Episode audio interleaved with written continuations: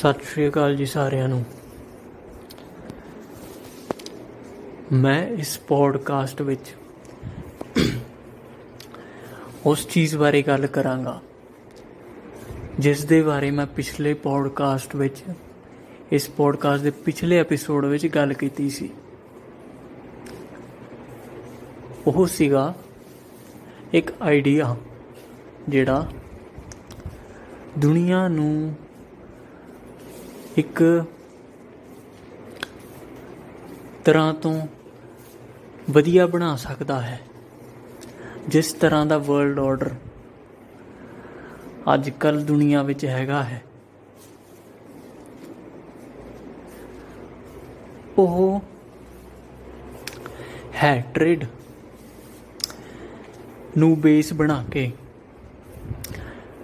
Development ਵਾਲਾ model ਹੈ।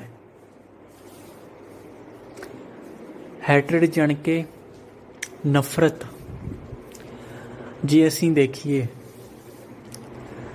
ਤਾਂ ਵੱਖਰੇ ਵੱਖਰੇ ਦੇਸ਼ ਸਿਰਫ ਆਪਣੇ ਦੇਸ਼ ਵਾਸਤੇ ਹੀ ਕੰਮ ਕਰਦੇ ਨੇ। ਤੇ ਉਹ ਇਕੱਲੇ ਆਪਣੇ ਦੇਸ਼ ਦੇ ਲੋਕਾਂ ਵਾਸਤੇ ਕੰਮ ਨਹੀਂ ਕਰਦੇ, ਬਲਕਿ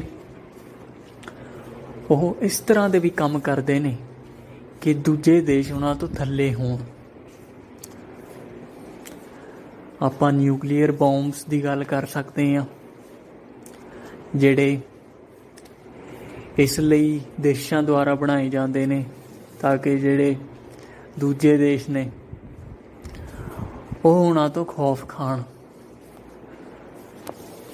ਕਿ ਕਿਤੇ ਜੇ ਜੰਗ ਛਿੜ ਗਈ ਤਾਂ ਦੂਜਾ ਦੇਸ਼ ਜਿਸ ਦੇਸ਼ ਕੋਲ ਨਿਊਕਲੀਅਰ ਬੰਬ ਹਨ, ਉਹਨਾਂ ਤੋਂ ਉਹ ਦੇਸ਼ ਡਰਨ।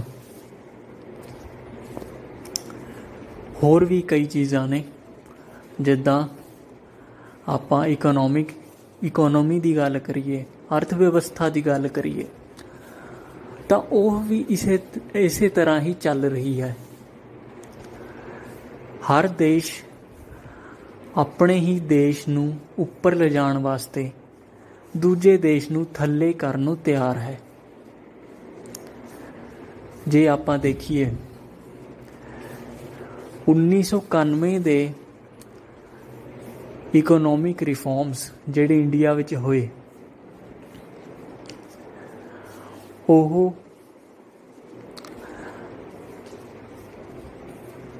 ਇੱਕ ਇੰਟਰਨੈਸ਼ਨਲ ਬਾਡੀ ਜਿਸ ਨੇ ਇੰਡੀਆ ਨੂੰ ਲੋਨ ਦਿੱਤਾ ਸੀ। ਇੰਡੀਆ ਨੂੰ ਮਜਬੂਰੀ ਵਿੱਚ ਲੋਨ ਲੈਣਾ ਪਿਆ ਸੀ। ਉਸ ਉਸ ਨੇ ਮਜਬੂਰ ਕੀਤਾ ਇੰਡੀਆ ਨੂੰ ਇਕਨੋਮਿਕ ਰਿਫਾਰਮਸ ਲਿਆਉਣ ਵਾਸਤੇ। ਇਹਨਾਂ ਇਕਨੋਮਿਕ ਰਿਫਾਰਮਸ ਕਾਰਨ ਬਹੁਤ ਸਾਰੇ ਐਸੇ ਲੋਕ ਸੀ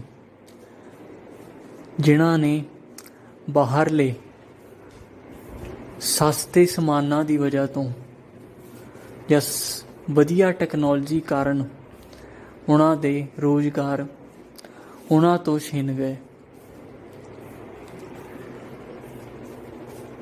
ਤੇ ਇਹ ਇੱਕ ਐਸਪੈਕਟ ਹੈ ਇਕਨੋਮੀ ਦਾ ਐਂਗਲ ਕਿ ਕਿੱਦਾਂ ਦੂਜੇ ਦੇਸ਼ ਜਿਹੜੇ ਕਮਜ਼ੋਰ ਦੇਸ਼ ਹੁੰਦੇ ਨੇ, ਉਹਨਾਂ ਤੇ ਇੱਕ ਤਰ੍ਹਾਂ ਦੀ ਜ਼ਿਆਦਤੀ ਕਰਦੇ ਨੇ ਤਾਂ ਕਿ ਉਹਨਾਂ ਨੂੰ ਫਾਇਦਾ ਹੋ ਸਕੇ, ਜਿਹੜੇ ਅਮੀਰ ਦੇਸ਼ ਨੇ ਉਹਨਾਂ ਨੂੰ ਫਾਇਦਾ ਹੋ ਸਕੇ। ਤੇ ਇਹ ਚੀਜ਼ ਬਹੁਤ ਪਹਿਲਾਂ ਤੋਂ ਹੀ ਚੱਲਦੀ ਆਈ ਹੈ। ਪਹਿਲਾਂ ਰਾਜੇ ਮਹਾਰਾਜੇ ਹੁੰਦੇ ਸੀ। ਜਿਹੜਾ ਤਾਕਤਵਰ ਮਹਾਰਾਜਾ ਹੁੰਦਾ ਸੀ, ਉਹ ਕਮਜ਼ੋਰ ਮਹਾਰਾਜਿਆਂ ਰਾਜਿਆਂ ਨੂੰ ਦਵਾ ਕੇ ਆਪਣੇ ਕੰਮ ਕਰਾਉਂਦਾ ਸੀ। ਤੇ ਅੱਜ ਵੀ ਐਦਾਂ ਹੀ ਹੁੰਦਾ ਹੈ। ਅੱਜ ਦੇ ਸਮਾਂ ਵਿੱਚ ਹੋ ਆਪਾਂ ਕਹਿ ਸਕਦੇ ਹਾਂ ਕਿ ਭਾਰਤ ਦੀ ਸਥਿਤੀ ਪਿਛਲੇ ਸਮੇਂ ਤੋਂ ਬਦਲ ਗਈ ਹੈ। ਤੇ ਉਹ ਆਪਣੀ ਆਵਾਜ਼ ਇੱਕ ਵਰਲਡ ਲੈਵਲ ਤੇ ਰੱਖ ਸਕਦਾ ਹੈ ਤੇ ਦੂਜੇ ਦੇਸ਼ਾਂ ਨੂੰ ਉਹਦੀ ਮੰਨਣੀ ਪੈ ਸਕਦੀ ਹੈ। ਪਰ ਜੇ ਆਪਾਂ ਉਹਨਾਂ ਦੇਸ਼ਾਂ ਦੀ ਗੱਲ ਕਰੀਏ ਜਿਹੜੇ ਹਲੇ ਵੀ ਤਰੱਕੀ ਕਰ ਰਹੇ ਨੇ, ਜੇ ਆਪਾਂ ਅਫਰੀਕਨ ਦੇਸ਼ਾਂ ਦੀ ਗੱਲ ਕਰੀਏ ਜਾਂ ਜੇ ਆਪਾਂ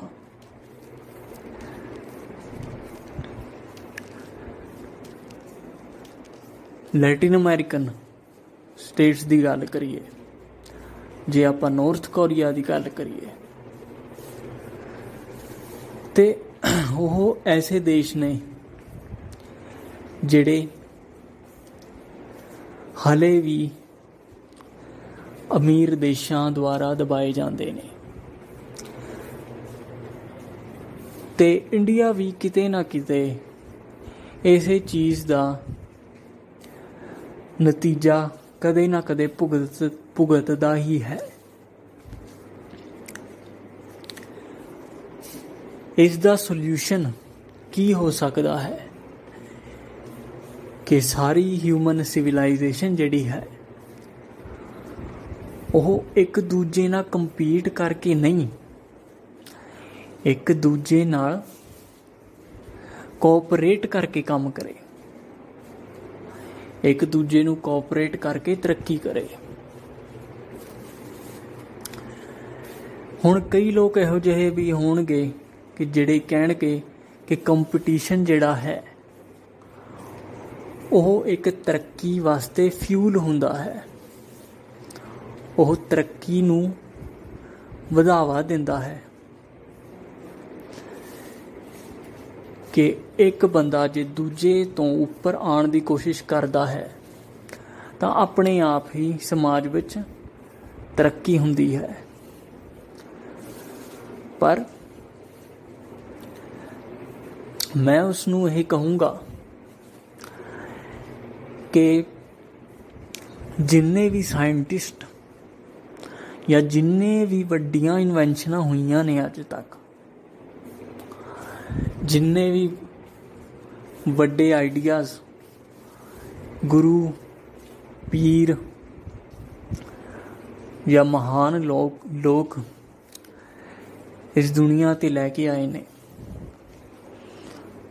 ਉਹ ਕਿਸੇ ਨੂੰ ਛੋਟਾ ਦਿਖਾਣ ਦੀ, ਦੇ ਲਾਲਚ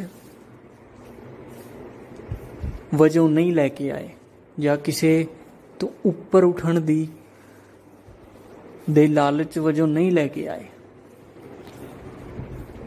ਉਹ ਇਸ ਵਾਸਤੇ ਕੰਮ ਕਰਦੇ ਸੀ, ਕਿਉਂਕਿ ਉਹ ਸਮਝਦੇ ਸੀ ਕਿ ਉਹਨਾਂ ਦਾ ਕੰਮ ਹੀ ਉਹਨਾਂ ਦਾ ਜੀਵਨ ਹੈ। ਤੇ ਉਹ ਆਪਣੇ ਕੰਮ ਵਿੱਚ ਇੰਨੇ ਖੁੱਬੇ ਹੋਏ ਸੀ ਕਿ ਉਹਨਾਂ ਨੂੰ ਕਿਸੇ ਵੀ ਤਰ੍ਹਾਂ ਦਾ ਕਿਸੇ ਨੂੰ ਉੱਪਰ ਕਰਨਾ ਜਾਂ ਕਿਸੇ ਤੋਂ ਉੱਪਰ ਆਪਣੇ ਆਪ ਨੂੰ ਦਿਖਾਣਾ ਜਾਂ ਕਿਸੇ ਨੂੰ ਥੱਲੇ ਦਿਖਾਣਾ, ਉਹਨਾਂ ਦੇ ਮਨਾਂ ਵਿੱਚ ਕਦੇ ਵੀ ਨਹੀਂ ਸੀ। ਆਪਾਂ ਗੱਲ ਕਰੀਏ ਥੋਮਸ ਐਲਵਾ ਐਡੀਸਨ ਦੀ, ਆਪਾਂ ਗੱਲ ਕਰੀਏ ਐਲਬਰਟ ਆਇਨਸਟਾਈਨ ਦੀ, ਆਪਾਂ ਗੱਲ ਕਰੀਏ ਵੱਖਰੇ ਵੱਖਰੇ ਵੱਡੇ ਵੱਡੇ ਫਿਲਾਸਫਰਾਂ ਦੀ, ਆਪਾਂ ਸੋਕਰੇਟਿਸ ਦੀ ਗੱਲ ਕਰੀਏ, ਜੇ ਸਿੱਖ ਧਰਮ ਵਿੱਚ ਗੱਲ ਕਰੀਏ ਤਾਂ ਗੁਰੂ ਨਾਨਕ ਦੇਵ ਜੀ ਦੀ ਗੱਲ ਕਰੀਏ ਗੁਰੂ ਗੋਬਿੰਦ ਸਿੰਘ ਜੀ ਦੀ ਗੱਲ ਕਰੀਏ, ਜੇ ਹੋਰ ਭਾਰਤ ਦੇ ਮਹਾਨ ਰਿਸ਼ੀ ਮੁਨੀਆਂ ਦੀ ਗੱਲ ਕਰੀਏ ਤਾਂ ਗੌਤਮ ਬੁੱਧ ਦੀ ਗੱਲ ਕਰੀਏ, ਇਹ ਸਾਰੇ ਜਿੰਨੇ ਵੀ ਲੋਕ ਸਮਾਜ ਨੂੰ ਵਧੀਆ ਬਣਾਉਣ ਵਾਸਤੇ ਆਈਡੀਆਜ਼ ਲੈ ਕੇ ਆਏ। ਉਹਨਾਂ ਦੇ ਮਨਾਂ ਵਿੱਚ ਇਹ ਕਦੇ ਵੀ ਨਹੀਂ ਸੀ ਕਿ ਉਹਨਾਂ ਨੇ ਦੂਜਿਆਂ ਤੋਂ ਉੱਪਰ ਉੱਠਣਾ ਹੈ। ਤਾਂ ਇਸ ਰਾਹੀਂ, ਇਸ ਐਗਜ਼ਾਮਪਲ ਰਾਹੀਂ ਮੈਂ ਉਸ ਦੀ ਥਿਉਰੀ ਨੂੰ ਗਲਤ ਪ੍ਰੂਵ ਕਰਾਂਗਾ, ਜਿਹੜਾ ਇਹ ਕਹਿੰਦਾ ਹੈ ਕਿ ਕੰਪੀਟੀਸ਼ਨ ਬੰਦੇ ਨੂੰ ਜਾਂ ਇਨਸਾਨ ਦੀ ਤਰੱਕੀ ਦਾ ਇੱਕ ਵੱਡਾ ਕਾਰਨ ਹੈ। ਜੇ ਤੁਸੀਂ ਦੇਖੋ, ਤਾਂ ਤੁਸੀਂ, ਤੁਹਾਨੂੰ ਦਿਸੂਗਾ ਕਿ ਜਿੰਨੇ ਵੀ, ਜਿੰਨੀਆਂ ਵੀ ਚੀਜ਼ਾਂ ਸਮਾਜ ਵਿੱਚ ਹਿਊਮਨ ਸਿਵਲਾਈਜੇਸ਼ਨ ਵਿੱਚ ਬਦਲਾਵ ਲੈ ਕੇ ਆਈਆਂ, ਉਹ ਸਾਰੀਆਂ ਹੀ ਇੱਕ ਦਿਮਾਗ ਦੀ ਕਿਉਰਿਓਸਿਟੀ ਦੇ ਕਾਰਨ ਉਹਨਾਂ ਦਾ ਆਪਾਂ ਕਹਿ ਸਕਦੇ ਹਾਂ ਬਰਥ ਹੋਇਆ। ਜਿੰਨੀਆਂ ਵੀ ਟੈਕਨੋਲੋਜੀਆਂ ਨੇ ਨਵੀਆਂ ਨਵੀਆਂ ਗੱਡੀਆਂ ਦੀ ਗੱਲ ਕਰੀਏ, ਆਪਾਂ ਇੰਟਰਨੈਟ ਦੀ ਗੱਲ ਕਰੀਏ। ਇੰਟਰਨੈਟ ਰਾਹੀਂ ਜਿਹਨੇ ਵੀ ਬਣਾਇਆ, ਆਪਾਂ ਬਿਲ ਗੇਟਸ ਕਹਿ ਸਕਦੇ ਆ ਕਿਉਂਕਿ ਉਹਨਾਂ ਨੇ ਵੀ ਕਾਫੀ ਜ਼ੋਰ ਲਾਇਆ ਸੀ ਕਿ ਜਿੰਨੇ ਵੀ ਕੰਪਿਊਟਰ ਨੇ ਉਹਨਾਂ ਵਿੱਚ ਇੱਕ ਯੂਨੀਵਰਸਲ ਸੌਫਟਵੇਅਰ ਹੋਵੇ, ਤਾਂ ਇਹ ਸਾਰੇ ਜਿੰਨੇ ਵੀ ਲੋਕ ਆਏ ਨੇ, ਉਹ ਕਦੇ ਵੀ ਦੂਜੇ ਨੂੰ ਥੱਲੇ ਕਰਨ ਵਾਸਤੇ ਕੰਮ ਨਹੀਂ ਸੀ ਕਰਦੇ, ਤਾਂ ਆਪਾਂ ਇਹ ਕਿਉਂ ਕਹੀਏ ਕਿ ਕੰਪੀਟੀਸ਼ਨ ਨੇ ਤਰੱਕੀ ਵਿੱਚ ਇੱਕ ਵੱਡਾ ਰੋਲ ਨਿਭਾਇਆ ਹੈ। ਤਾਂ ਇਸ ਐਗਜ਼ਾਮਪਲ ਰਾਹੀਂ ਮੈਂ ਮੈਂ ਇਹ ਪ੍ਰੂਵ ਕਰ ਦਿੱਤਾ ਹੈ ਕਿ ਕੰਪੀਟੀਸ਼ਨ ਇਨਸਾਨ ਦੇ ਫਾਇਦੇ ਵਾਸਤੇ ਨਹੀਂ ਹੈ। ਜੇ ਤੁਸੀਂ ਦੇਖੋ ਕਿ ਇਨਸਾਨ ਕੰਪੀਟੀਸ਼ਨ ਵਿੱਚ ਇੰਨਾ ਖੁੱਭ ਗਿਆ ਹੈ, ਜਿਹੜਾ ਕਿ ਨਹੀਂ ਸੀ ਹੋਣਾ ਚਾਹੀਦਾ, ਉਹ ਕੰਪੀਟੀਸ਼ਨ ਵਿੱਚ ਇੰਨਾ ਖੁੱਭ ਗਿਆ ਹੈ ਕਿ ਜੇ ਉਹ ਕੰਪੀਟੀਸ਼ਨ ਕਿਸੇ ਕੰਪੀਟੀਸ਼ਨ ਵਾਸਤੇ ਕੰਮ ਨਾ ਕਰੇ, ਤਾਂ ਮੈਨੂੰ ਨਹੀਂ ਲੱਗਦਾ ਉਹ ਆਪਣੇ ਆਪ ਤੋਂ ਕੋਈ ਨਵੀਂ ਚੀਜ਼ ਸੋਚੂਗਾ, ਕਿਉਂਕਿ ਉਹਦੇ ਦਿਮਾਗ ਹੀ ਐਦਾਂ ਦੇ ਬਣ ਗਏ ਨੇ। ਬਹੁਤ ਸਾਲਾਂ ਦੀ ਇੰਸਟੀਟਿਊਸ਼ਨਾਂ ਦੀ ਟ੍ਰੇਨਿੰਗ ਕਰਕੇ ਹਿਊਮਨ ਨੇਚਰ ਇੰਸਟੀਟਿਊਸ਼ਨਾਂ ਨੇ ਹਿਊਮਨ ਨੇਚਰ ਨੂੰ ਐਦਾਂ ਢਾਲ ਦਿੱਤਾ ਹੈ ਕਿ ਉਹ ਇਨਸਾਨ ਐਦਾਂ ਦਾ ਬਣ ਜਾਵੇ।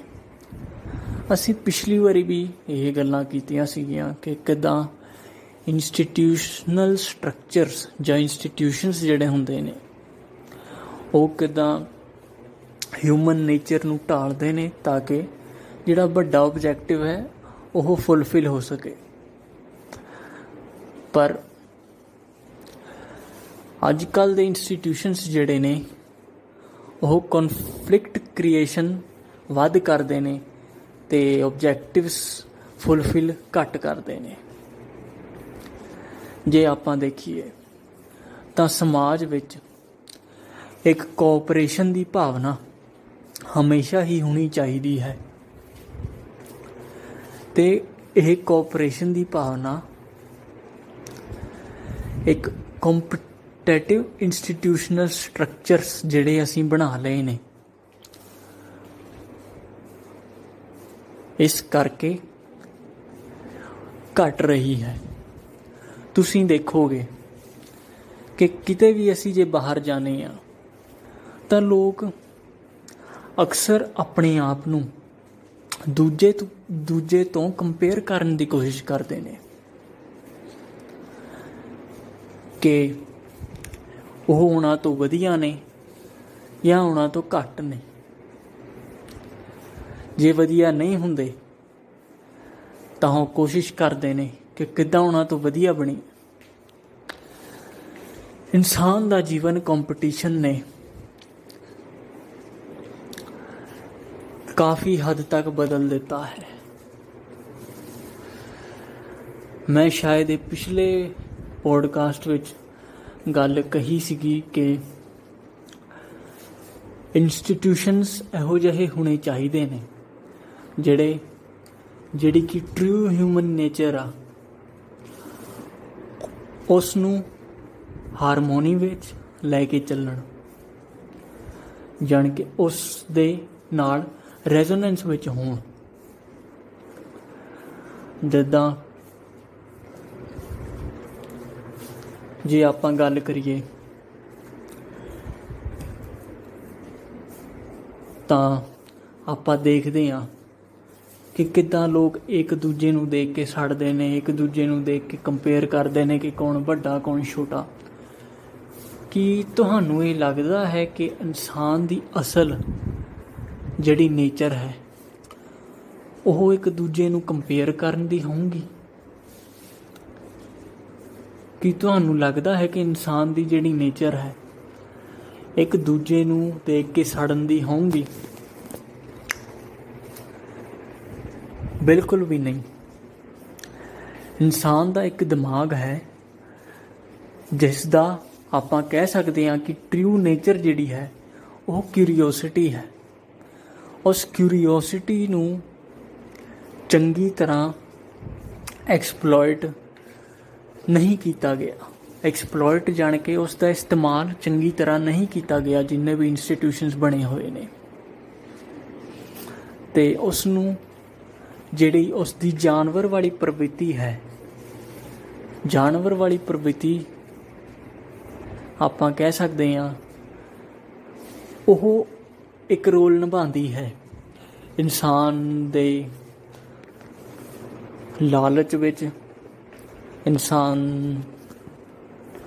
ਨੂੰ ਇੱਕ ਤਰ੍ਹਾਂ ਤੋਂ ਦੂਜੇ ਨੂੰ ਡੋਮਿਨੇਟ ਕਰਨ ਵਿੱਚ ਇਹ ਜਾਨਵਰ ਵਾਲੀ ਪ੍ਰਵਿਰਤੀ,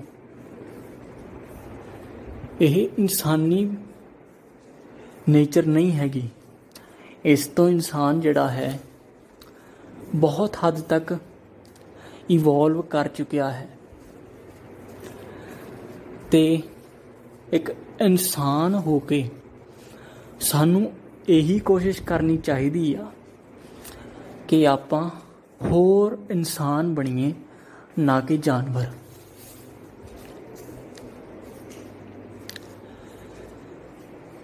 ਤੇ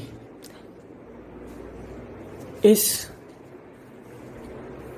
ਪੂਰੇ ਜਿਹੜੀ ਮੈਂ ਗੱਲ ਕਹੀ, ਉਸ ਰਾਹੀਂ ਮੈਂ ਤੁਹਾਨੂੰ ਇਹ ਸਮਝਾਇਆ ਕਿ ਕਿਦਾਂ ਕੰਪੀਟੀਸ਼ਨ ਨੇ ਜਾਂ ਇਹੋ ਜਿਹੇ ਇੰਸਟੀਟਿਊਸ਼ਨਾਂ ਨੇ ਜਿਹੜੇ ਕੰਪੀਟੀਸ਼ਨ ਕ੍ਰੀਏਟ ਕਰਦੇ ਨੇ ਇਨਸਾਨਾਂ ਵਿੱਚ। ਕਿਦਾਂ ਉਹਨਾਂ ਦੀ ਜਾਨਵਰ ਵਾਲੀ ਪ੍ਰਵਿਰ, ਜਾਨਵਰ ਵਾਲੀ ਪ੍ਰਵਿਰਤੀ ਜਿਹੜੀ ਹੈ, ਉਹ ਵਧਾ ਦਿੱਤੀ ਹੈ ਤੇ ਇਨਸਾਨਾਂ ਵਾਲੀ ਜਿਹੜੀ ਅਸਲ ਪ੍ਰਵਿਰਤੀ ਹੈ, ਉਹ ਘਟਾ ਦਿੱਤੀ ਹੈ। ਜੇ ਤੁਸੀਂ ਕਹੋਗੇ ਕਿ ਐਦਾਂ ਕਿਦਾਂ ਹੋ ਸਕਦਾ ਹੈ ਕਿ ਇਨਸਾਨ ਇਵੋਲਵ ਕਰਕੇ ਇੱਕ ਵੱਡਾ ਜਾਣ ਕੇ ਇਨਸਾਨ ਵੱਲ ਹੀ ਤੁਰੂੰਗਾ। ਪਰ ਜੇ ਆਪਾਂ ਹਿਸਟਰੀ ਦੇਖੀਏ, ਤਾਂ ਸਾਨੂੰ ਸਮਝ ਆਉਂਗੀ ਕਿ ਇੱਕ ਇਹੋ ਜੀ ਸਪੀਸੀਜ਼ ਸੀਗੀ ਇਨਸਾਨਾਂ ਦੀ, ਜਿਨ੍ਹਾਂ ਵਿੱਚ ਉਹਨਾਂ ਦੇ ਦਿਮਾਗ ਵੱਡੇ ਹੁੰਦੇ ਸੀਗੇ। ਪਰ ਜਿਉਂ-ਜਿਉਂ ਟਾਈਮ ਲੰਘਿਆ, ਤਾਂ ਦਿਮਾਗ ਛੋਟੇ ਹੁੰਦੇ ਗਏ। ਇਹ ਸਾਇੰਟੀਫਿਕਲੀ ਜਾਂ ਆਰਕੀਓਲੋਜੀਕਲੀ ਇਹ ਫੈਕਟ ਹਨ ਤੇ ਸਾਇੰਸ ਨੇ ਇਸ ਨੂੰ ਮੰਨਿਆ ਹੈ ਕਿ ਇੱਕ ਐਸਾ ਸਮਾਂ ਆਇਆ ਸੀ, ਜਿਸ ਸਮਾਂ ਇਨਸਾਨਾਂ ਦੇ ਦਿਮਾਗ ਦਾ ਸਾਈਜ਼ ਘਟਿਆ ਸੀ।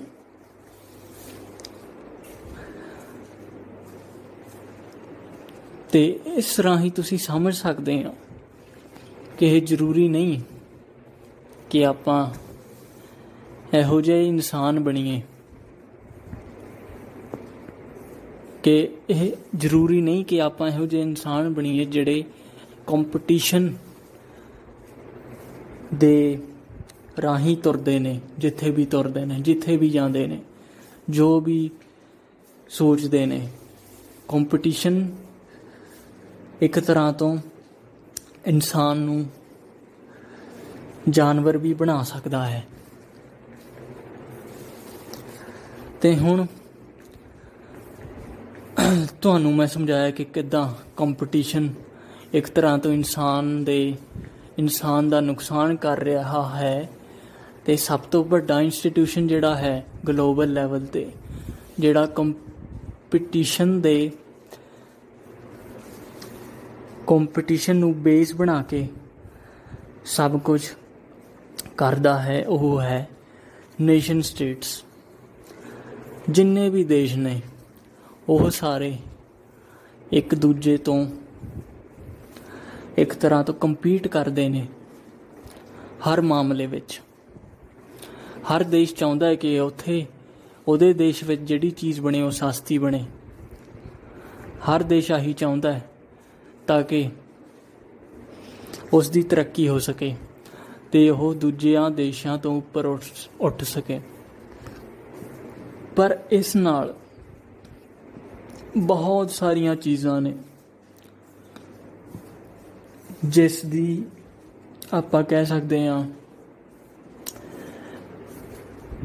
ਬਹੁਤ ਸਾਰੀਆਂ ਚੀਜ਼ਾਂ ਨੇ ਜੋ ਇੱਕ ਤਰ੍ਹਾਂ ਤੋਂ ਪ੍ਰੋਬਲਮਸ ਬਣ ਕੇ ਉੱਭਰ ਕੇ ਆਉਂਦੀਆਂ ਨੇ। ਜਿੱਦਾਂ ਆਪਾਂ ਡਾਇਰੈਕਟ ਐਗਜ਼ਾਮਪਲ ਇੱਕ ਦੇਖੀਏ, ਉਹ ਹੈ ਜੰਗ। ਲੋਕ ਆਪਣੇ ਦੇਸ਼ ਵਾਸਤੇ ਆਪਣੀਆਂ ਜਾਨਾਂ ਗਵਾ ਰਹੇ ਨੇ। ਤੁਸੀਂ ਅਮਰੀਕਾ ਦੀ ਗੱਲ ਕਰੋ, ਅਫਗਾਨਿਸਤਾਨ ਦੀ ਗੱਲ ਕਰੋ, ਹਿੰਦੁਸਤਾਨ ਦੀ ਗੱਲ ਕਰੋ, ਯੂਕਰੇਨ ਦੀ ਗੱਲ ਕਰੋ, ਰਸ਼ੀਆ ਦੀ ਗੱਲ ਕਰੋ, ਜਿਹੜੇ ਮਰਜ਼ੀ ਦੇਸ਼ ਦੀ ਗੱਲ ਕਰੋ। ਹਰ ਥਾਂ ਤੇ ਇੱਕ ਸਿਟੀਜ਼ਨ ਨੂੰ ਐਦਾਂ ਬਣਾ, ਬਣਾਉਣ ਦੀ ਕੋਸ਼ਿਸ਼ ਕੀਤੀ ਜਾਂਦੀ ਹੈ ਕਿ ਉਹ ਇਨਸਾਨ ਤੋਂ ਵੱਧ ਇੱਕ ਇੰਸਟੀਟਿਊਸ਼ਨ ਨੂੰ ਜ਼ਿਆਦਾ ਇੰਪੋਰਟੈਂਟ ਸਮਝੇ। ਜਾਣ ਕੇ ਇੱਕ ਦੇਸ਼ ਨੂੰ ਉਹ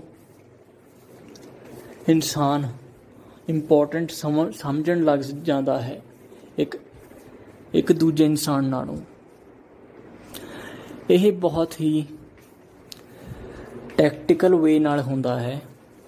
ਸ਼ੁਰੂਆਤ ਤੋਂ ਹੀ ਬੱਚੇ ਨੂੰ, ਬੱਚੇ ਦੇ ਕਿਤਾਬਾਂ ਵਿੱਚ ਦੇਸ਼ ਭਗਤੀ ਵਾਲੀਆਂ ਕਹਾਣੀਆਂ ਪਾਣਾ ਜਾਂ ਫਿਰ ਐਦਾਂ ਦੀਆਂ ਪੋਇਮਸ ਪਾਣਾ ਤੇ ਫਿਲਮਾਂ ਰਾਹੀਂ ਜਿਹੜੇ ਬਹੁਤ ਸਾਰੇ ਲੋਕ ਦੇਖਦੇ ਨੇ ਤੇ ਉਹਨਾਂ ਦੇ ਜਜ਼ਬਾਤ ਉਸ ਇੱਕ ਵੇਗ ਇੰਸਟੀਟਿਊਸ਼ਨ ਵੱਲ ਮੁੜ ਜਾਂਦੇ ਨੇ। ਉਹ ਉਸ ਇੰਸਟੀਟਿਊਸ਼ਨ ਨੂੰ ਦੂਜੇ ਦੇਸ਼ ਦੇ ਇਨਸਾਨ ਨਾਲੋਂ ਵੱਧ ਇੰਪੋਰਟੈਂਟ ਸਮਝਣ ਲੱਗ ਜਾਂਦੇ ਨੇ। ਤੇ ਇੱਥੇ ਕੀ ਹੁੰਦਾ ਹੈ? ਇੱਥੇ ਇੱਕ ਤਰ੍ਹਾਂ ਤੋਂ ਜਿਹੜੀ ਇਨਸਾਨੀਅਤ ਹੈ ਉਸ ਨੂੰ ਦਰਜਾ ਘੱਟ ਦਿੱਤਾ ਜਾ ਰਿਹਾ ਹੈ। ਤੁਸੀਂ ਦੇਖ ਸਕਦੇ ਹੋ ਕਿ ਕਿਦਾਂ ਇੱਕ ਦੂਜੇ ਦੇਸ਼ ਦੇ ਇਨਸਾਨ ਨੂੰ ਬੰਦਾ ਦੁਸ਼ਮਣ ਸਮਝਣ ਲੱਗ ਜਾਂਦਾ ਹੈ।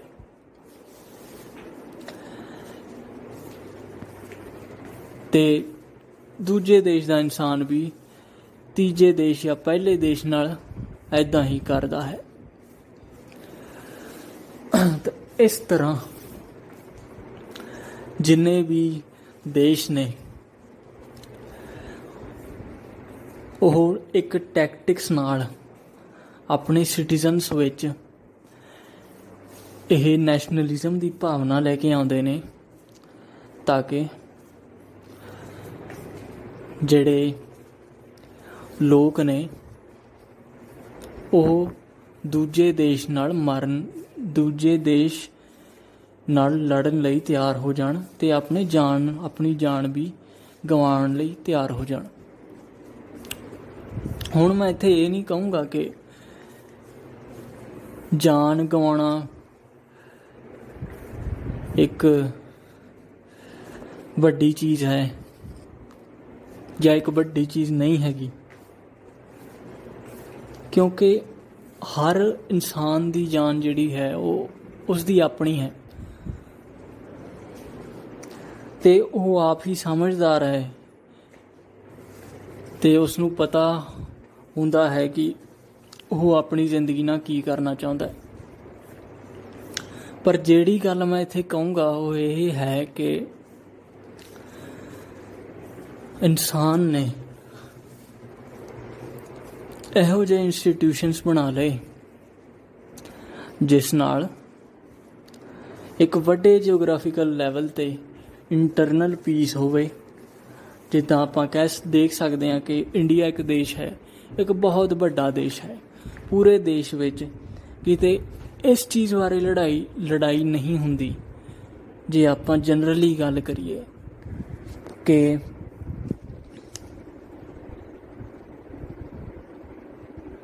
ਦੂ ਇੱਕ ਬੰਦਾ ਦੂਜੇ ਬੰਦੇ ਦਾ ਇੱਕ ਇੰਸਟੀਟਿਊਸ਼ਨਲ ਲੈਵਲ ਤੇ ਦੁਸ਼ਮਣ ਹੈ। ਕਿਉਂਕਿ ਸਾਰੇ ਸਮਝਦੇ ਨੇ ਇੱਕ ਦੇਸ਼ ਦੇ ਵਾਸੀ ਕਿ ਉਹ ਇੱਕੋ ਦੇਸ਼ ਦੇ ਵਾਸੀ ਨੇ। ਪਰ ਇਹ ਜਿਹੜੀ ਨਫ਼ਰਤ ਹੈ, ਇਹ ਇੰਸਟੀਟਿਊਸ਼ਨਲ ਲੈਵਲ ਤੇ ਜਿਹੜੀ ਨਫ਼ਰਤ ਹੈ, ਇਹ ਐਕਸਪ੍ਰੈਸ ਹੁੰਦੀ ਹੈ ਬਾਰਡਰਾਂ ਤੇ।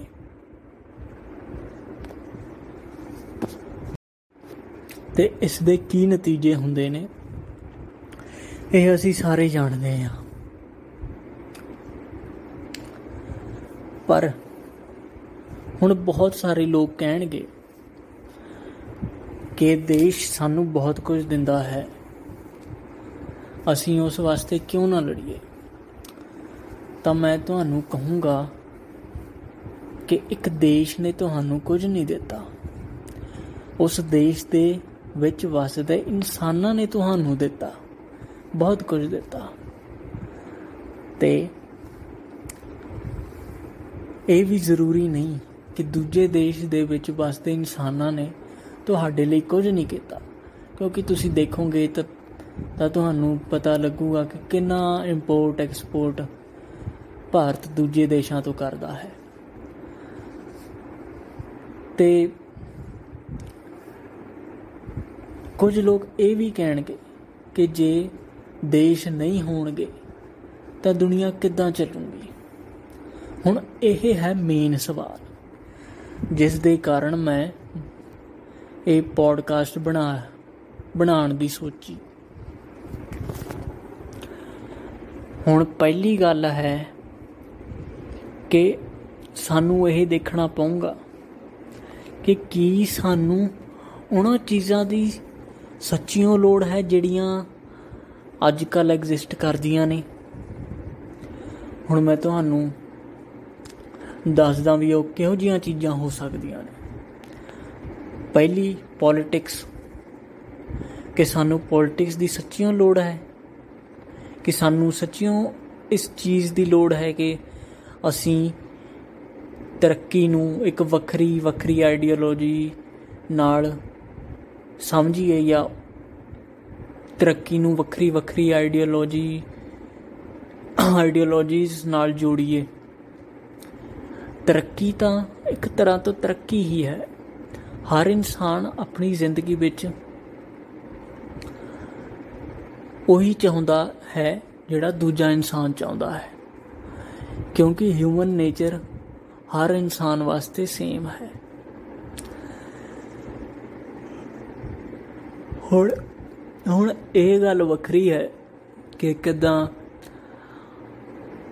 ਵੱਖਰੇ ਵੱਖਰੇ ਇੰਸਟੀਟਿਊਸ਼ਨ ਜਿਹੜੇ ਨੇ, ਉਹ ਇਨਸਾਨ ਨੂੰ ਐਦਾਂ ਢਾਲ ਦਿੰਦੇ ਨੇ ਕਿ ਹਰ ਇਨਸਾਨ ਦੀਆਂ ਜ਼ਰੂਰਤਾਂ ਵੱਖਰੀਆਂ ਹੋ ਜਾਣ। ਜਿੱਦਾਂ ਕੋਈ ਇੱਕ ਇੱਕ ਪਾਰਟੀ ਦਾ ਨੇਤਾ ਉਸ ਪਾਰਟੀ ਦੀ ਆਈਡੀਓਲੋਜੀ ਨੂੰ ਸਪੋਰਟ ਕਰਨ ਲੱਗ ਜਾਊਗਾ। ਕਿਉਂਕਿ ਉਹ ਬਹੁਤ ਸਮਾਂ ਵਿੱਚ, ਉਸੇ ਇੰਸਟੀਟਿਊਸ਼ਨ ਵਿੱਚ ਹੈ ਤੇ ਉਹਦਾ ਮਾਈਂਡ ਉਸ ਆਈਡੀਓਲੋਜੀ ਨਾਲ ਟ੍ਰੇਨ ਹੋ ਚੁੱਕਿਆ ਹੈ ਤੇ ਉਹ ਉਹੀ ਚਾਹੂਗਾ। ਪਰ ਇੱਥੇ ਜਿਹੜੀ ਟਰੂ ਹਿਊਮਨ ਨੇਚਰ ਹੈ, ਉਹ ਇਹ ਨਹੀਂ ਚਾਹੁੰਦੀ ਕਿ ਉਹ ਇੱਕ ਆਈਡੀਓਲੋਜੀ ਫੋਲੋ ਕਰੇ। ਉਸ ਦਾ ਆਪਾਂ ਕਹਿ ਸਕਦੇ ਹਾਂ ਕਿ ਕਿਸੇ ਤੋਂ ਵੱਡਾ ਉੱਠਣਾ ਜਾਂ ਕਿਸੇ ਤੋਂ ਜਾਂ ਆਪਣੇ ਵਜੂਦ ਨੂੰ ਕਿਸੇ ਚੀਜ਼ ਨਾਲ ਜੋੜਨਾ ਇੱਕ ਕਾਰਨ ਹੋ ਸਕਦਾ ਹੈ। ਪਰ ਪੋਲਿਟਿਕਸ ਕਦੇ ਵੀ ਆਪਾਂ ਕਹੀਏ ਹਰ ਇਨਸਾਨ ਦੀ ਜ਼ਰੂਰਤ ਪੂਰੀ ਨਹੀਂ ਕਰ ਸਕਦੀ। ਕਿਉਂਕਿ ਪੋਲਿਟਿਕਸ ਇੱਕ ਪੋਲਿਟੀਕਲ ਪਾਰਟੀ ਜਦ ਕੁਝ ਪੋਲਿਟੀਕਲ ਪਾਰਟੀਆਂ ਹਰ ਇਨਸਾਨ ਦੀ ਚਾਹਾਂ ਨੂੰ ਰਿਪਰੈਜ਼ੈਂਟ ਨਹੀਂ ਕਰਦੀ। ਪੋਲਿਟੀਕਲ ਪਾਰਟੀਆਂ ਆਈਡੀਓਲੋਜੀਜ਼ ਨੂੰ ਰਿਪਰੈਜ਼ੈਂਟ ਕਰਦੀਆਂ ਨੇ ਤੇ ਉਹ ਕਿਸੇ ਵੀ ਤਰ੍ਹਾਂ ਤੋਂ ਹਿਊਮਨ ਨੇਚਰ ਜਿਹੜੀ ਟਰੂ ਹਿਊਮਨ ਨੇਚਰ ਆ, ਉਹਦੀ ਉਹਨੂੰ ਐਕਸਪ੍ਰੈਸ ਕਰ ਸਕੇ ਹਰ ਇਨਸਾਨ। ਉਸ ਦੇ ਵੱਲ ਨਹੀਂਓ ਮੁੜਿਓ। ਹਰ ਪਾਰਟੀ ਆਈਡੀਓਲੋਜੀਜ਼ ਨਾਲ ਚੱਲਦੀ ਹੈ, ਆਪਣੀ ਆਪਣੀ ਵੱਖਰੀ ਆਈਡੀਓਲੋਜੀਜ਼ ਨਾਲ। ਤੇ ਐਦਾਂ ਮੈਂ ਸਟੇਟ ਕਰੂੰਗਾ ਪਹਿਲੀ ਗੱਲ ਕਿ ਸਾਨੂੰ ਪੋਲਿਟਿਕਸ ਦੀ ਕੋਈ ਲੋੜ ਨਹੀਂ। ਹੁਣ ਤੁਸੀਂ ਕਹੋਗੇ ਕਿ ਜੇ ਪੋਲਿਟਿਕਸ ਦੀ ਸਾਨੂੰ ਲੋੜ ਨਹੀਂ, ਤਾਂ ਇਹਦਾ ਮਤਲਬ ਇਲੈਕਸ਼ਨ ਵੀ ਨਹੀਂ। ਜੀ ਹਾਂ, ਬਿਲਕੁਲ ਸਹੀ, ਕੋਈ ਇਲੈਕਸ਼ਨ ਵੀ ਨਹੀਂ। ਇਲੈਕਸ਼ਨਾਂ ਦੀ ਸਾਨੂੰ ਕੋਈ ਲੋੜ ਨਹੀਂ। ਫਿਰ ਤੁਸੀਂ ਕਹੋਗੇ ਕਿ ਜੋ ਵੀ ਕੰਮ ਹੋਊਗਾ ਉਸ ਦਾ ਜ਼ਿੰਮੇਵਾਰ ਕੌਣ ਹੋਊਗਾ? ਹੁਣ ਦੇਖੋ, ਮੈਂ ਇੱਥੇ ਇੱਕ ਡੀਸੈਂਟਰਲਾਈਜੇਸ਼ਨ ਦਾ ਕਨਸੈਪਟ ਤੁਹਾਨੂੰ ਇੰਟਰੋਡਿਊਸ ਕਰ ਰਿਹਾ ਕਿ ਹਰ ਪੋਸਟ ਤੇ ਜਿਹੜਾ ਬੰਦਾ ਹੋਊਗਾ, ਉਹ ਆਪਣੀ ਆਪਣੀ ਜੌਬ ਦਾ, ਆਪਣੇ ਕੰਮ ਦਾ ਆਪ ਹੀ ਜ਼ਿੰਮੇਵਾਰ ਹੋਊਗਾ। ਤੇ ਇੱਕ ਐਸੇ ਇੰਸਟੀਟਿਊਸ਼ਨ ਦਾ ਨਿਰਮਾਣ ਹੋਊਗਾ, ਜਿੱਥੇ ਹਰ ਇੱਕ ਕੰਮ ਡੀਸੈਂਟਰਲਾਈਜ਼ਡ ਹੈ। ਮਤਲਬ ਹਰ ਇੱਕ ਵਰਕਰ ਜਿਹੜਾ ਹੈ, ਉਹ ਆਪਣਾ ਕੰਮ, ਉਹ ਆਪਣੇ ਕੰਮ ਵਾਸਤੇ ਆਪ ਹੀ ਜ਼ਿੰਮੇਵਾਰ ਹੈ।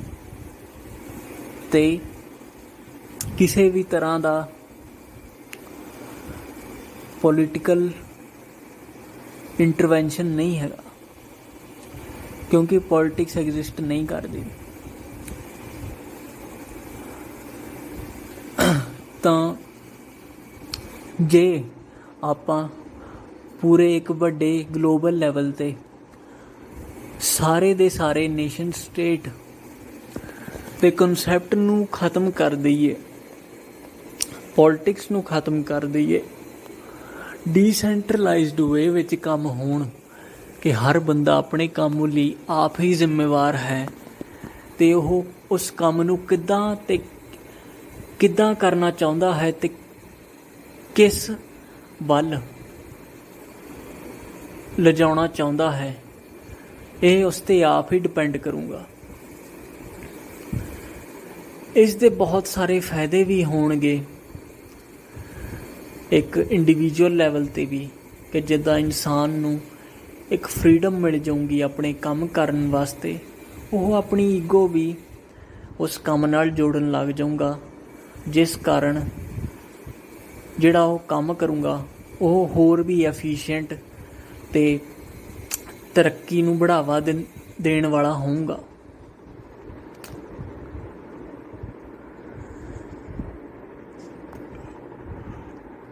ਜੇ ਆਪਾਂ ਹੋਰ ਕੋਈ ਕੁਐਸਚਨ ਲੈ ਕੇ ਆਈਏ, ਜਿੱਦਾਂ ਕਿ ਜੇ ਆਪਾਂ ਨੇਸ਼ਨ ਸਟੇਟਸ ਹਟਾਤੇ, ਤਾਂ ਇਸ ਜਿਹੜਾ ਪ੍ਰੈਜ਼ੈਂਟ ਸਟਰਕਚਰ ਹੈ ਜਾਂ ਫਿਰ ਜਿਹੜਾ ਨਵਾਂ ਸਟਰਕਚਰ ਹੋਊਗਾ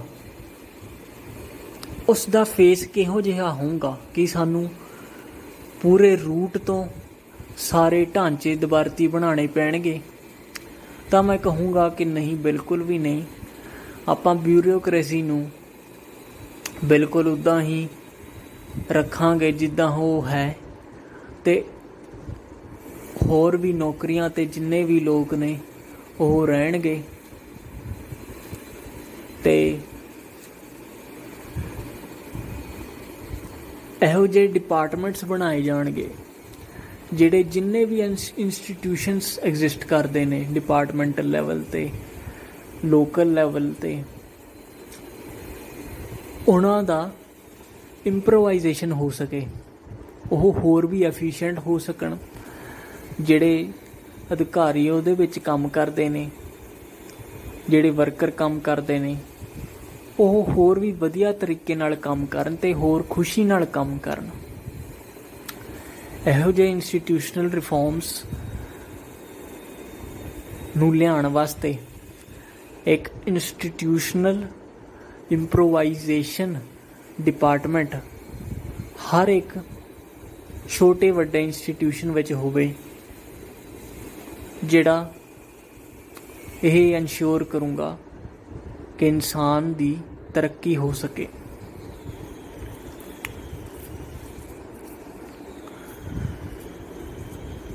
ਤੇ ਇਸ ਦੇ ਰਾਹੀਂ ਮੈਂ ਸਮਝਦਾ ਹਾਂ ਕਿ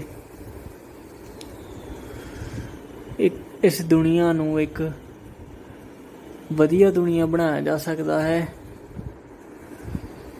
ਤੇ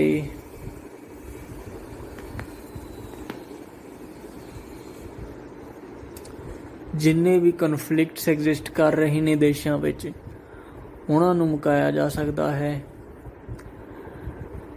ਤੇ ਇੰਸਟੀਟਿਊਸ਼ਨਲ ਇੰਪਰੋਵਾਈਜੇਸ਼ਨ ਦੀ ਜਿਹੜੀ ਚੀਜ਼ ਹੈ, ਜਿਹੜੀ ਸਭ ਤੋਂ ਜ਼ਰੂਰੀ ਹੈ, ਕੋਈ ਵੀ ਗੌਰ ਨਹੀਂ ਫਰਮਾਉਂਦਾ ਕਿਉਂਕਿ ਪੋਲਿਟਿਸ਼ੀਅਨਸ ਨੂੰ ਸਿਰਫ ਪਾਵਰ ਚਾਹੀਦੀ ਹੈ। ਉਹ ਸਿਰਫ ਉਹੀ ਕੰਮ ਕਰਦੇ ਨੇ ਜਿਹੜੇ ਕਿ ਇੱਕ ਮਾਸ ਲੈਵਲ ਤੇ ਲੋਕਾਂ ਨੂੰ ਵਧੀਆ ਲੱਗਦੇ ਨੇ। ਜਾਂ ਜਿਨ੍ਹਾਂ ਨਾਲ ਉਹ ਲੋਕ ਇੰਪ੍ਰੈਸ ਹੋ ਜਾਂਦੇ ਨੇ। ਜਿੱਦਾਂ ਫ੍ਰੀ ਚ ਚੀਜ਼ਾਂ ਵੰਡਤੀਆਂ, ਜਾਂ ਫਿਰ ਸੜਕਾਂ ਬਣਾਤੀਆਂ, ਚੌੜੀਆਂ ਕਰਤੀਆਂ। ਹਾਂ, ਉਹਨਾਂ ਦੀ ਲੋੜ ਹੈ, ਪਰ ਜਿਸ ਚੀਜ਼ ਦੀ ਸਭ ਤੋਂ ਜ਼ਰੂਰੀ, ਸਭ ਤੋਂ ਵੱਧ ਲੋੜ ਹੈ, ਉਹ ਇਹ ਹੈ ਕਿ ਜਿੰਨੇ ਵੀ ਇੰਸਟੀਟਿਊਸ਼ਨ ਨੇ ਉਹ ਇੰਪਰੋਵਾਈਜ਼ ਹੋ ਸਕਣ। ਨਾਲੇ ਇੱਕ ਹੋਰ ਚੀਜ਼ ਵੀ ਹੈ ਕਿ ਜਿੰਨੇ ਵੀ ਇੰਸਟੀਟਿਊਸ਼ਨਸ ਨੇ, ਉਹ ਆਪਣੇ ਇੱਕ ਦੂਜੇ ਨਾਲ ਇੱਕ ਤਰ੍ਹਾਂ ਤੋਂ ਕੋਆਰਡੀਨੇਸ਼ਨ ਵਿੱਚ ਕੰਮ ਕਰਨ। ਐਦਾਂ ਨਾ ਹੋਵੇ ਕਿ ਇੱਕ ਤਰ, ਇੱਕ ਜਗ੍ਹਾ ਜਿਹੜਾ ਹੈ, ਬੰਦੇ ਨੂੰ ਇੱਕ ਚੀਜ਼ ਕਹਿਣ ਨੂੰ ਕਹੀ ਜਾ ਰਹੀ ਹੈ, ਇੱਕ ਕਰਨ ਨੂੰ ਕਹੀ ਜਾ ਰਹੀ ਹੈ। ਤੇ ਦੂਜੇ ਇੰਸਟੀਟਿਊਸ਼ਨ ਵਿੱਚ ਬਿਲਕੁਲ ਆਪੋਜ਼ਿਟ ਚੀਜ਼ ਹੋ ਰਹੀ ਹੈ। ਇਸ ਨਾਲ ਹੋਰ ਵੀ ਕਈ ਬਹੁਤ ਸਾਰੇ ਫਾਇਦੇ ਹੋਣਗੇ, ਜਿੱਦਾਂ ਆਰਮੀਜ਼ ਦੀ ਕੋਈ ਲੋੜ ਨਹੀਂ ਪਾਉਂਗੀ ਸਾਨੂੰ ਬਾਰਡਰਾਂ ਤੇ ਲੜਨ ਵਾਸਤੇ, ਕਿਉਂਕਿ ਬਾਰਡਰ ਐਗਜ਼ਿਸਟ ਨਹੀਂ ਕਰਨਗੇ। ਤੇ ਕੰਪੀਟੀਸ਼ਨ ਜਿਹੜਾ ਹੈ ਦੇਸ਼ਾਂ ਵਿੱਚ ਘਟੂਗਾ। ਕੋਆਰਡੀਨੇਸ਼ਨ ਨਾਲ ਲੋਕ ਜਦੋਂ ਕੰਮ ਕਰਨਗੇ, ਖੁਸ਼ ਹੋ ਕੇ ਕੰਮ ਕਰਨਗੇ, ਹੋਰ ਜ਼ਿਆਦਾ ਵਧੀਆ ਆਈਡੀਆਜ਼ ਲੈ ਕੇ ਆਣਗੇ, ਖੁਸ਼ ਰਹਿਣਗੇ ਕੰਮਾਂ ਵਿੱਚ, ਤੇ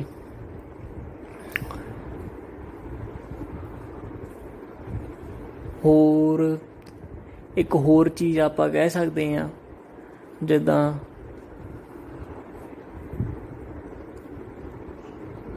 ਜਿਹੜੀ ਇੱਕ ਉੱਪਰਲੇ ਲੈਵਲ ਤੇ ਪੋਲਿਟਿਕਸ ਹੁੰਦੀ ਹੈ। ਉਹ ਬਹੁਤ ਹੀ ਘਟੀਆ ਕਿਸਮ ਦੀ ਹੈ। ਭਾਵੇਂ ਤੁਸੀਂ ਜਿਹੜੇ ਮਰਜ਼ੀ ਦੇਸ਼ ਵਿੱਚ ਚਲੇ ਜਾਓ ਪੋਲਿਟਿਸ਼ੀਅਨਸ ਦਾ ਕੈਰੈਕਟਰ ਸਭ ਤੋਂ ਮਾੜਾ ਕੈਰੈਕਟਰ ਹੁੰਦਾ ਹੈ। ਉਹ ਬੜੇ ਹੀ ਚਤਰ ਚਲਾਕੀ ਨਾਲ ਲੋਕਾਂ ਨੂੰ ਆਪਣੇ ਵੱਲ ਕਰਦੇ ਨੇ। ਤਾਂ ਪੋਲਿਟਿਕਸ ਦੇ ਜਾਣ ਕਾਰਨ ਇਹੋ ਜਿਹੇ ਲੋਕਾਂ ਨੂੰ ਜਿੱਦਾਂ ਗਲੋਰੀਫਾਈ ਕੀਤਾ ਜਾਂਦਾ ਹੈ, ਉਹ ਵੀ ਘਟੂਗਾ। ਜਿੱਦਾਂ ਤੁਸੀਂ ਦੇਖੋ, ਪੋਲਿਟਿਸ਼ੀਅਨਸ ਨੂੰ ਬਹੁਤ ਗਲੋਰੀਫਾਈ ਕੀਤਾ ਜਾਂਦਾ ਹੈ। ਹਾਲਾਂਕਿ ਲੋਕ ਜਾਣਦੇ ਨੇ ਕਿ ਉਹਨਾਂ ਉਹਨਾਂ ਨੇ ਕਿੰਨੇ ਮਾੜੇ ਕੰਮ ਕੀਤੇ ਨੇ। ਤੇ ਉਸ ਗਲੋਰੀਫਿਕੇਸ਼ਨ ਵਿੱਚ ਇੱਕ ਤਰ੍ਹਾਂ ਤੋਂ ਉਹਨਾਂ ਦੀ ਜਿਹੜੇ ਘਟੀਆ ਕੰਮ ਹੁੰਦੇ ਨੇ, ਉਹਨਾਂ ਨੂੰ ਵੀ ਅਪਰੂਵਲ ਮਿਲ ਜਾਂਦੀ ਹੈ। ਤਾਂ ਲੋਕ ਐਦਾਂ ਸੋਚਣ ਲੱਗ ਜਾਂਦੇ ਨੇ ਕਿ ਉਹ ਕੰਮ ਜਿਹੜਾ ਹੈ, ਉਹ ਕੰਮ ਕਰਨਾ ਹੀ ਪਊਗਾ ਜੇ ਤਰੱਕੀ ਕਰਨੀ ਹੈ ਤਾਂ। ਜਦੋਂ ਪੋਲਿਟਿਕਸ ਨਹੀਂ ਹੋਊਗੀ, ਤਾਂ ਹੋ ਜੇ ਅਗਲਾ ਗਲੋਰੀਫਿਕੇਸ਼ਨ ਵੀ ਨਹੀਂ ਹੋਊਗਾ, ਤਾਂ ਆਪਣੇ ਆਪ ਹੀ ਲੋਕਾਂ ਦੇ ਵਿੱਚ ਮੋਰੈਲਿਟੀ ਵੀ ਜਿਹੜੀ ਹੈ, ਉਹ ਐਦਾਂ ਦੀ 네ਗੇਟਿਵ ਥਾਟਸ ਨਹੀਂ ਜਾਉਂਗੇ ਤੇ ਮੋਰੈਲਿਟੀ ਦੇ ਪ੍ਰੋਬੇਬਿਲਟੀ ਵੱਧ ਜਾਊਗੀ ਉਹਨਾਂ ਵਿੱਚ ਹੋਣ ਦੀ। ਤਾਂ ਬਹੁਤ ਸਾਰੇ ਕਾਰਨ ਨੇ। ਮੈਂ ਇਸ ਦੇ ਉੱਤੇ ਕਿਤਾਬ ਜ਼ਰੂਰ ਲਿਖਾਂਗਾ, ਜਦੋਂ ਮੈਨੂੰ ਸਮਾਂ ਮਿਲਿਆ। ਕਿਉਂਕਿ ਬੋਲ ਕੇ ਆਪਾਂ ਸਿਰਫ ਕੁਝ ਹੀ ਥਾਟਸ ਐਕਸਪ੍ਰੈਸ ਕਰ ਸਕਦੇ ਆ ਤੇ ਉਹ ਵੀ ਬਹੁਤ ਹੀ ਇੱਕ ਕੈਓਟਿਕ ਮੈਨਰ ਵਿੱਚ। ਇੱਕ ਬਹੁਤ ਹੀ ਕਿਸੇ ਵੀ ਤਰ੍ਹਾਂ ਤੋਂ ਜਣ ਕੇ ਆਰਗੇਨਾਈਜ਼ਡ ਨਹੀਂ ਹੁੰਦਾ ਇਹ ਮੈਨਰ ਜਿੱਦਾਂ ਮੈਂ ਬੋਲਦਾ। ਕੋਈ ਵੀ ਥਾਟ ਇੱਕ ਐਕਸਪ੍ਰੈਸ਼ਨ ਨਾਲ ਰਿਲੇਟਡ ਆਉਂਦਾ ਹੈ, ਮੈਂ ਉਸ ਨੂੰ ਐਕਸਪ੍ਰੈਸ ਕਰ ਦਿੰਨਾ ਹਾਂ। ਤੇ ਇਸ ਪੋਡਕਾਸਟ ਨੂੰ ਹੁਣ ਮੈਂ ਇੱਥੇ ਹੀ ਖਤਮ ਕਰਾਂਗਾ ਤੇ ਮੈਂ ਲਾਸਟ ਵਿੱਚ ਬੋਲਾਂਗਾ, ਦੱਸਾਂਗਾ ਕਿ ਕੀ ਮੈਂ ਇਸ ਵਾਰ ਇਸ ਪੋਡਕਾਸਟ ਵਿੱਚ ਗੱਲ ਕੀਤੀ। ਮੈਂ ਤੁਹਾਨੂੰ ਇਹ ਪ੍ਰੂਵ ਕੀਤਾ ਕਿ ਕੰਪੀਟੀਸ਼ਨ ਜਿਹੜਾ ਕਿ ਨੇਸ਼ਨ ਸਟੇਟ ਜਿਹੜਾ ਹੈ ਬੇਸਿਸ ਬਣਾ ਕੇ ਕੰਮ ਕਰ ਰਿਹਾ ਹੈ। ਹਰ ਇੰਸਟੀਟਿਊਸ਼ਨ ਨੇਸ਼ਨ ਸਟੇਟ ਦਾ ਹਰ ਇੰਸਟੀਟਿਊਟ ਹਰ ਇੰਸਟੀਟਿਊਸ਼ਨ ਕੰਪੀਟੀਸ਼ਨ ਨੂੰ ਬੇਸ ਬਣਾ ਕੇ ਆਪਣੇ ਆਪ ਦੀ ਐਗਜ਼ਿਸਟੈਂਸ ਜਸਟੀਫਾਈ ਕਰ ਰਿਹਾ ਹੈ। ਉਹ ਇੱਕ ਤਰ੍ਹਾਂ ਤੋਂ ਕਿੰਨਾ ਗਲਤ ਹੈ। ਤਾਂ ਫਿਰ ਮੈਂ ਤੁਹਾਨੂੰ ਨੇਸ਼ਨ ਸਟੇਟ ਦੇ ਨਾ ਐਗਜ਼ਿਸਟ ਕਰਨ ਦੇ ਫਾਇਦੇ ਗਿਣਾਏ। ਤੇ ਤੁਹਾਨੂੰ ਦੱਸਿਆ ਕਿ ਕਿੱਦਾਂ ਨੇਸ਼ਨ ਸਟੇਟ ਨੇ ਇਨਸਾਨਾਂ ਦੀ ਭਲਾਈ ਘੱਟ, ਉਹਨਾਂ ਦਾ ਨੁਕਸਾਨ ਵੱਧ ਕੀਤਾ ਹੈ, ਜੇ ਅੱਜ ਦੇ ਜ਼ਮਾਨੇ ਵਿੱਚ ਆਪਾਂ ਦੇਖੀਏ। ਤੇ ਅੱਜ ਦੇ ਜ਼ਮਾਨੇ ਵਿੱਚ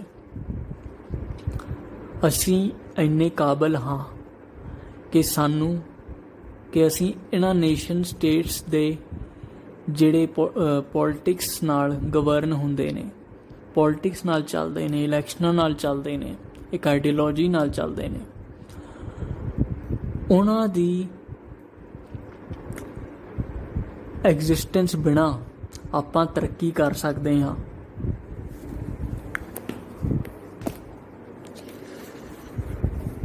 ਤੇ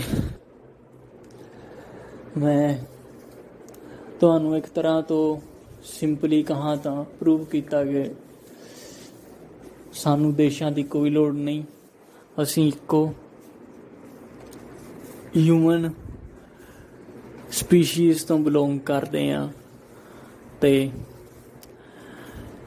ਸਾਨੂੰ ਇੱਕ ਦੂਜੇ ਨਾਲ ਕੋਆਪਰੇਟ ਕਰਨ ਦੀ ਲੋੜ ਹੈ, ਨਾ ਕਿ ਕੰਪੀਟ ਭਾਵੇਂ ਉਹ ਨਿੱਜੀ ਲੈਵਲ ਤੇ ਹੋਵੇ, ਭਾਵੇਂ ਉਹ ਦੇਸ਼ਾਂ ਦੇ ਲੈਵਲ ਤੇ ਹੋਵੇ। ਤੇ ਇਹ ਵਿਚਾਰ ਕਾਫੀ ਕਾਫੀ ਸਮਾਂ ਤੋਂ ਮੇਰੇ ਮਨਾਂ ਵਿੱਚ ਸੀਗੇ। ਪਰ ਮੈਂ ਕਿਸੇ ਵੀ ਰਾਹੀਂ ਇਹ ਐਕਸਪ੍ਰੈਸ ਨਹੀਂ ਕੀਤੇ ਤਾਂ ਮੈਂ ਇਸ ਪੋਡਕਾਸਟ ਰਾਹੀਂ ਤੁਹਾਡੇ ਨਾਲ ਇੱਕ ਸਾਂਝੇ ਕਰਨ ਦੀ ਕੋਸ਼ਿਸ਼ ਕੀਤੀ। ਹੁਣ ਮੈਂ ਇਸ ਪੋਡਕਾਸਟ ਨੂੰ ਖਤਮ ਕਰਾਂਗਾ। ਚੰਗਾ, ਰੱਬ ਰੱਖਾ।